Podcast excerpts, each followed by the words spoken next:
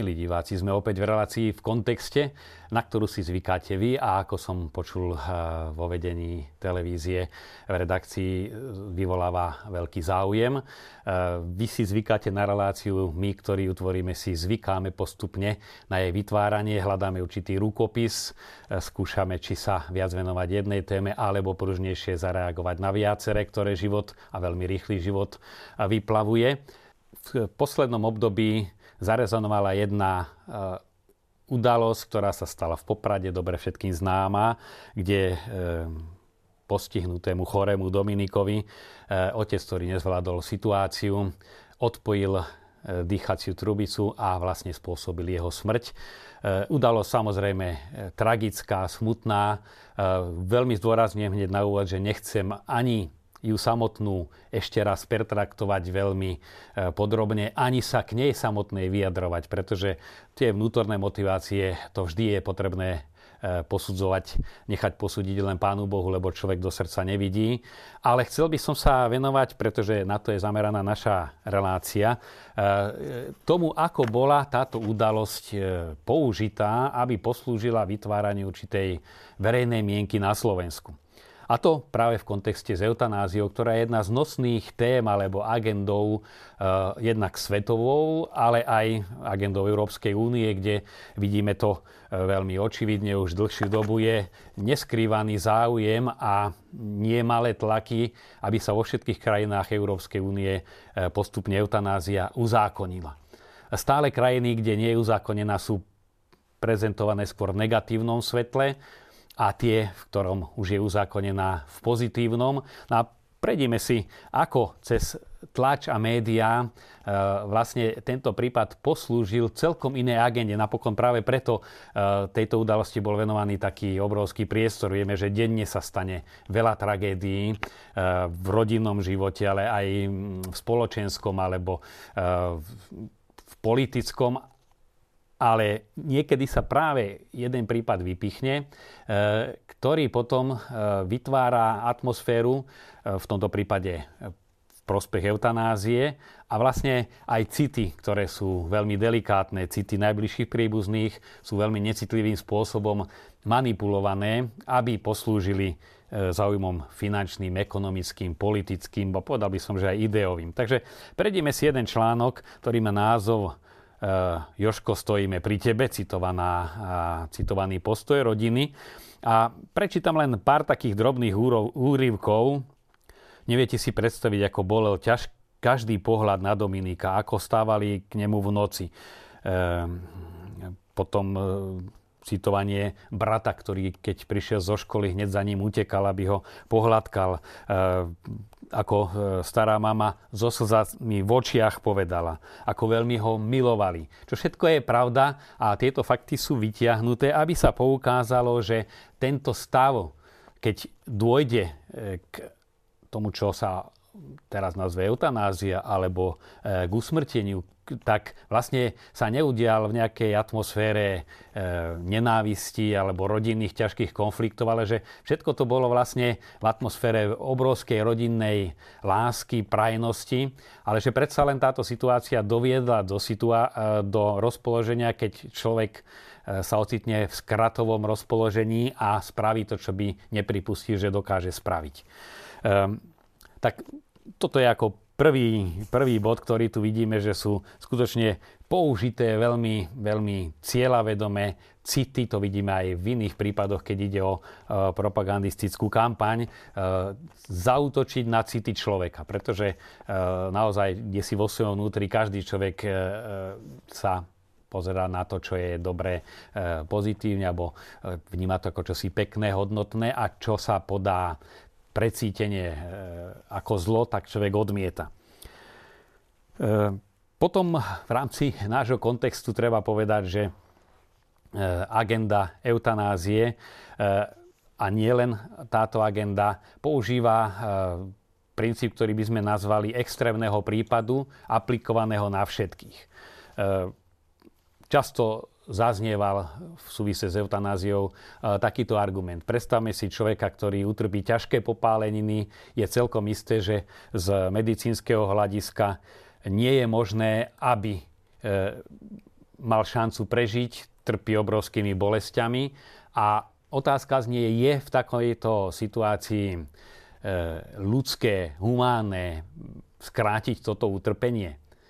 Treba aj povedať, že človek, ktorý naozaj veľmi ťažko trpí, veľmi ťažko sa zároveň dokáže aj objektívne a slobodne rozhodnúť pre eutanáziu, ako sa potom hovorí, keď už sa chce obhájiť uzákonenie, že tam bude patričná lehota, opakovania a tak ďalej, musí sám pacient žiadať, čo v takýchto prípadoch buď nie je v stave, alebo ani nemá silu. No ale čo chcem povedať, vyberie sa extrémny prípad, kde aj veriaci človek, ktorý uznáva hodnotu života, je kdesi vo vnútri náchylný povedať, tak áno, v takomto výnimočnom prípade predsa len sa to zdá, že to je lepšie riešenie.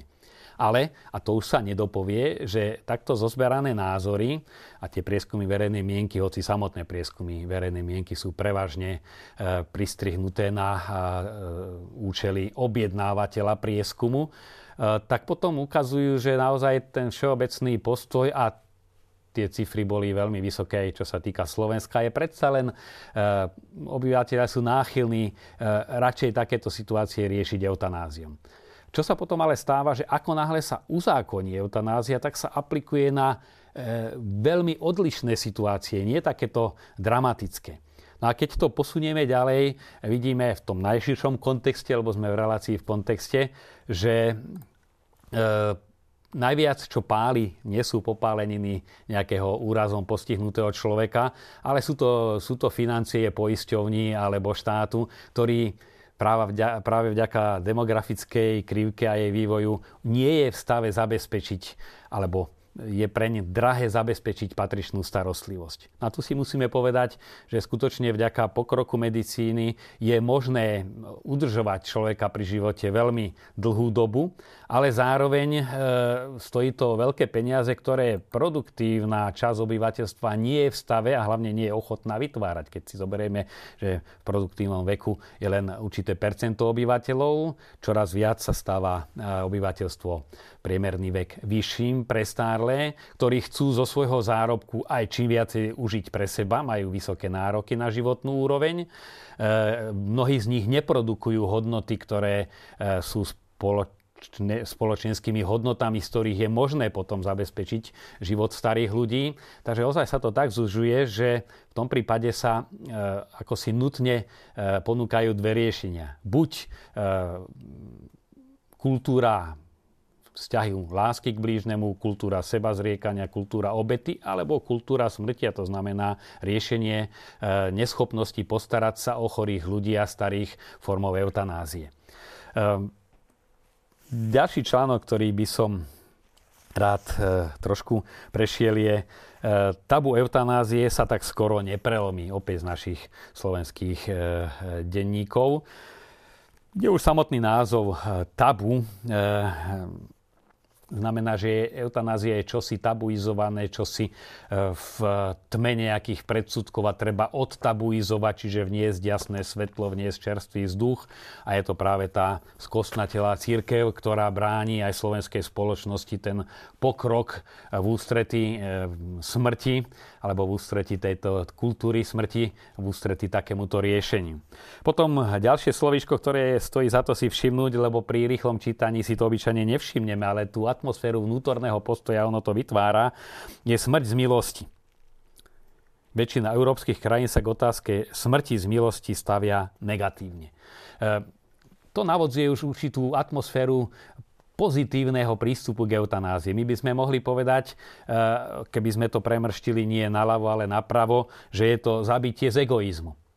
Tiež by sa mohlo takéto tvrdenie napadnúť, že nie vždy to môže byť egoizmus, ale e, skutočne sa navodzuje atmosféra stále verejnými e, alebo verejnosť ovplyvňujúcimi médiami, že ktorýkoľvek článok si zoberiete alebo ktorúkoľvek správu v televíznych novinách, e, v inom programe, vyznieva ako celok v prospech. Kto je proti eutanázii, dostáva sa vo väčšine prípadov do tmavého alebo do nejakého zaostalého svetla. Samozrejme, odznejú aj v kontexte veľmi pekné prípady, kde sme mohli vidieť, že sú rodiny, ktoré sú ochotné pre svojich príbuzných naozaj obetovať všetko, že postihnutý človek, trpiaci človek je z jednej strany veľká záťaž, ale napokon e, veľmi tých, ktorí sú členmi rodiny, zblíži, že má to aj e, tento prínos.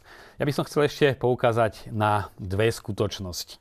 Jednak, že e, krstom, a to sme už na poli e, života ponímaného kresťanstvom, my sme sa stali súčasťou života Boha, čo má dva dôsledky. Jednak e, tá dôstojnosť a ochrana, ktorú si život zasluhuje už pretože je životom a človek túži po živote, je to najzákladnejšia, najsilnejšia túžba. Sú prípady, kde zase e, sa aj verejná mienka za každú cenu zasadzuje za život aj maličkého chrobáka, čiže z jednej strany sú legitimné aj veľké prostriedky za zachovanie života tam, kde to vyhovuje, a zase tam, kde to nevyhovuje, tak e, sa nešetrí prostriedkami, aby sa život odstraňoval. Ale krstom zároveň e, človek sa stáva už teraz na zemi údom Kristovo mystického tela, ktoré teraz žije už stav, ktorý bude pokračovať vo večnosti. No a to je odpoveď kresťanstva, ktorú my kresťania by sme si mali dávať. A to je pohľad na trpiaceho človeka tou Božou optikou. Aj v našom živote na chvíle, ktoré sme kedysi niekedy v detstve alebo pred rokmi pretrpeli, už pozeráme s určitým nadhľadom. Dokonca si povieme, že to bolo svojím spôsobom aj hoci ťažké, ale pekné obdobie. Ale zoberme si, že ľudsky hovoriac o tisíc alebo desať tisíc rokov, keď sa budeme pozerať na utrpenie, čo život prinášal, tak to, čo Boh ponúka, mnohí sa pýtajú, kde je Boh v takýchto situáciách. Boh ponúka nekonečné a večné šťastie. To je jeho základná ponuka. Iste neraz zázračne pomôže. Boh túži, aby aj tento pozemský život bol naplnený dobrom. Ale na druhej strane tá jeho hlavná ponuka je večný a šťastný život. Je známe v tomto kontexte, že najzákladnejšia túžba človeka je žiť, ktorá pretrváva a aj v prípade posudzovania samovraždy z pohľadu cirkvi tvrdíme dve veci. Z jednej strany samovražda je veľmi ťažký hriech, ale z druhej strany my nevieme posúdiť, nakoľko ten človek skutočne sa pre ňu rozhodol, pretože e, túži, a to argumentuje aj katechizmus katolíckej cirkvi, človek túži po živote, ak tam nastane takýto zlom, tak e, je to dané nejakou poruchou, či už vnútornou, psychickou, alebo aj okolnostiami, ktoré človek nezvláda. Ale základná túžba je túžba po živote, je to aj základné právo. V súvise s eutanáziou a s tým, ako pristupujú k nej príbuzní, treba aj povedať, že je to kríza aj súčasnej rodiny, kde e, naozaj tým, že vzťahy sú čoraz e, slabšie, tie pútá e, aj rodinné väzby. Deti nezažijú istotu od ranného detstva až do dospelosti jedných rodičov. Alebo sú súrodenci, ktorí jedno dieťa je z prvého manželstva matky, druhé z druhého manželstva otca, potom ešte aj spoločné. A keď už ide o rozhodovanie o zostárlom alebo ťažko chorom otcovi, pre ktorých niektorých je otec, pre iných nie je otec, tak tam už veľmi ľahko polavujú citové väzby, oni sa tam ani vlastne nevytvorili a veľmi ľahko prerastajú ekonomické. Hlavne, keď si uvedomíme, aká náročná je starostlivosť o tých, ktorí sú odkázaní na celodennú a každodennú službu. Vidíme, že že rodina, ktorá je početná, napokon sa navzájom podrží a sa navzájom udrží. A to, by som povedal, je to takmer nepriama úmera medzi chudobnejšími rodinami, kde si nakoniec trúfnú, a nie je to vec zaostalosti, ale je to vec aj postoja k životu, trúfnú vychovať a mať viac detí, ale cítia, že tie deti e, raz sa o nich postarajú, a čím je rodina lepšie situovaná, tým ťažšie si dokážu predstaviť, že by vychovali tri, dve a tí najlepšie situovaní často aj čo len jedno dieťa. Keďže sme v relácii v kontexte, tak treba poukázať aj na to, že samotná otázka eutanázie je tiež len vytrhnutá z kontextu, pretože je to hlavne kríza vzťahu ako takého, medziľudských vzťahov. Je to dôsledok konzumnej kultúry, ktorá vďaka konzumu prináša obrovské zisky tým, ktorí sa obchodu venujú, ale zoslabuje vzájomné vzťahy. Ako príklad zvyknem uvádzať Lurdy, o ktorých som sa vyjadril, že je tu najviac koncentrovaná láska na štvorcový meter a tam aj s putníkmi neraz pozorujeme tú obrovskú lásku a starostlivosť, ktorou sa venujú o tých, čo pomoc potrebujú a prichádzajú tam naozaj chorí z celého sveta. Stačí stáť v Lurdoch a trošku sa pozerať a vidíme, že naozaj aj choroba sa môže stať nielen príťažou, ale môže sa stať aj veľkým obohatením. Samozrejme, keď sa zapoja do toho dobrovoľníci, tí, ktorí chcú sa starať a nezostane to ako nezvládnutelná ťarcha pre, pre najbližšiu rodinu.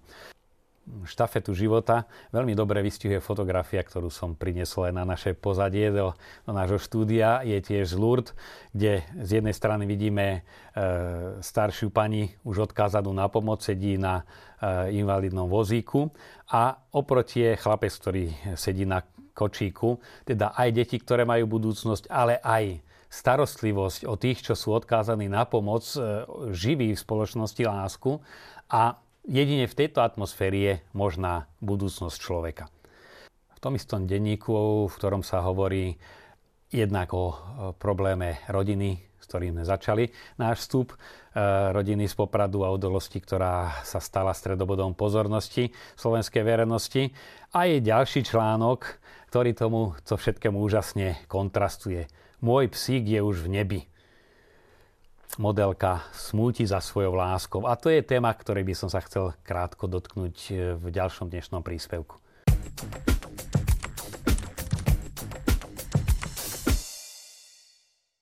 Ako som spomenul v kontexte témy eutanázie, v tom istom denníku, kde sa rozoberala tragédia z Popradu, som zbadal údermi do očí aj kratučký článok, ktorý vidíme na pozadí s nadpisom Môj psík je už v nebi. A z výpovede opäť nejde o konkrétnu osobu, ale je to určitý taká ilustrácia, určitý model, veľmi rozšírený v súčasnej spoločnosti. Môj prekrásny anielík, už si v nebíčku a nič ťa nebolí. Teraz mňa bolí srdce, v ktorom zostaneš navždy a navždy ťa budem ľúbiť. Je to otázka vzťahu k zvieratám. Isté, že či už malé deti odjak živá v každej kultúre mali k zvieratkám blízko, rozprávali sa s nimi ako so živými, pomáha to formácii človeka, aj mať v súčasnom pretechnizovanom chladnom svete, najmä v mestských civilizáciách a, a mestskom spôsobe života určite zvieratko, o ktoré sa treba pravidelne starať. E, byť zodpovedný môže byť veľmi účinný aj výchovný prostriedok, aj pomáha to takej citovej stabilite, oživeniu prostredia, e, najmä pre tých, ktorí sú starší, sú sami, že predsa len čo si živé, e, v dome drží to v rytme, človek musí ísť vyvenčiť ráno, večer, dostať sa von. E, často si to trošku aj ironicky v Petržalke hovorím, no keby nemali Petržalčania psíkov a mačky, tak by ozaj na uliciach, a mnohé sú tam už veľmi pekné chodníky, sme nevideli cez deň ani človeka. Trošku pritiahnuté za vlasy, ale aj veľmi pravdivé. Na druhej strane vidíme určitú veľkú premrštenosť. Samozrejme, každá vec má mať svoje miesto. A tu by som chcel povedať, mne napadlo práve v kontexte s citovaným článkom, že psíček je už síce v nebi a má sa dobre, ale práve kvôli psíčom, psíčkom a mačičkám my na zemi budeme mať peklo. Vysvetlím, prečo som si to pomyslel. Západná konzumná kultúra sa okrem iného prejavuje nedostatkom alebo malým počtom detí, vymieraním, stárnutím, kde ale človek, a to je to veľké riziko, si ten citový deficit, ktorý malo naplňať dieťa, vnúča, pravnúča, kompenzuje e, e, zvieratkom, o ktoré sa stará. A vtedy sa to stáva chorým. Zviera v živote človeka má odjakživa svoje miesto, má ho aj v súčasnej spoločnosti, povedal som, aj veľmi významné, ale ak sa stane, postaví na úroveň človeka a čakáme od zvieratka to, čo od človeka, tak samozrejme je to vždy na úkor človeka. Tá rovnováha sa naruší. A preto vlastne dochádza k udalostiam, ktorých svedkami sme teraz v Európe, že vyprázdnená Európa sa naplňa a bude a už začala pôsobiť v obrovské problémy, ktoré sú práve dôsledkom tohto, aj tohto kultu zvierat, že sa viacej venovalo pozornosti zvieratku ako človeku, nehovoriac o peniazoch, ktoré sa vynakladajú denne a ročne na zvieratka na úkor človeka. No a potom je to aj určitý, určitý barometer, že naozaj tá spoločnosť stratila proporcie. Ako bolo aj v súvise s nedávnym pochodom za život. Na jednom plagáte, možno transparente, možno vidieť, že za e, zničenie vajíčka orla máme štyritisíc eur pokutu, ale e, zničiť zárodok, alebo teda už živého človeka, ktorý je živou bytosťou, to sa považuje za takmer právo človeka. E, Tak toto je jeden aspekt. Druhý aspekt je tá otázka, ktorá zaznieva z tohto článku, či je, e, malé deti ukladú predovšetkým, či sa zvieratka dostanú do neba. No tu treba povedať dostanú, ale v človeku, ktorý za ne oslavuje Boha, teda ak človek všetko, čo na tejto zemi e, prichádza e, s ním do kontaktu, alebo človek s prírodou, e, so zvieratami, s kvetmi, v prenesenom, ale v duchovnom slova zmysle, všetko toto stvorenstvo je na to, aby oslavovalo Boha. A práve cez túto oslavu Boha nachádza krása kvetov svoje najhlbšie naplnenie. Nielen, že sú pekné, ale že sa stávajú podnetom oslavy Boha. No ale ak človek, ktorý oslavuje psíčka, ale neoslavuje Boha, tak ten psíček aj skončí, skončí tam, kde skončí. A to vidím, že sa stáva veľmi takým chorým, chorým názorom, že to je zbožstvenie, sme na úrovni, že sa v tých dávnych náboženstiev Židia to považovali za najväčšiu modloslúžbu, kláňať sa zlatému telaťu, kláňať sa nejakým iným zvieratám, ktoré, ako sa vysmieva žalmista, požierajú trávu a nemôžu dať človeku to naplnenie, ktoré čaká od človeka, od ľudskej bytosti, a už vonkoncom nie je to naplnenie, ktoré do hĺbky duše môže dať iba Boh. No a potom je tu aj postoj cirkvi, že my naozaj veríme nielen v nové nebo, ale veríme aj v novú zem, v ktorej všetko pretvorené nájde svoje naplnenie v Kristovi. Vidíme, že príroda prekypuje naozaj množstvom zázrakov, ktoré si treba všímať, ktoré nám o Bohu môžu veľa povedať a ktoré tiež budú súčasťou toho obnoveného sveta. Nevieme, ako bude vyzerať, ale ako hovorí aj svätý Peter v svojom liste, bude nové nebo, ale bude aj nová zem a všetko pretvorené a naplnené v Kristovi. Takže v tomto zmysle áno, treba veľmi pozorne rozlišovať. A potom tretí argument, pozoroval som, ako sa labute starajú, a hlavne keď párik labutí čaká potomstvo, teda samička sedí na vajíčkách, ako toto pokojné, tento pokojný vták mohutný dokáže byť odvážny až útočný, keď je ohrozená samička, ako dokáže vyslovene nastaviť svoje telo, len aby si ju bránil. No a v tomto zmysle naozaj môžeme povedať, že človek už padol hlboko pod tú úroveň aj vzťahu, citu, radosti zo života, ktorú môžeme vidieť u zvierat. Čiže aj v tomto zmysle už nám môžu byť veľmi silnou nielen motiváciou oslavovať Boha, ale aj výčitkou, že v prírode, ktorá je síce v kontexte hriechu poznačená, ale sama v sebe nie je hriechom narušená, sa môžeme učiť aj obetavosti a vzájomnému správaniu. No a potom je to aj krása, ktorú sa treba učiť obdivovať, pretože ako ukazujú súčasné trendy duchovného života, človek, ktorý stratil schopnosť ponárať sa do tajomstva, ešte nestratil schopnosť obdivovať krásu, a Boh je krása, pravda a dobro, a ak sa blížime k nemu cez krásu, nutne nachádzame pravdu aj dobro. Takže v tomto zmysle nám stvorenstvo môže poslúžiť. Ak ho staviame na úroveň Boha, tak vždy e, príroda ničí človeka a zároveň aj zastiera mu pohľad na Boha.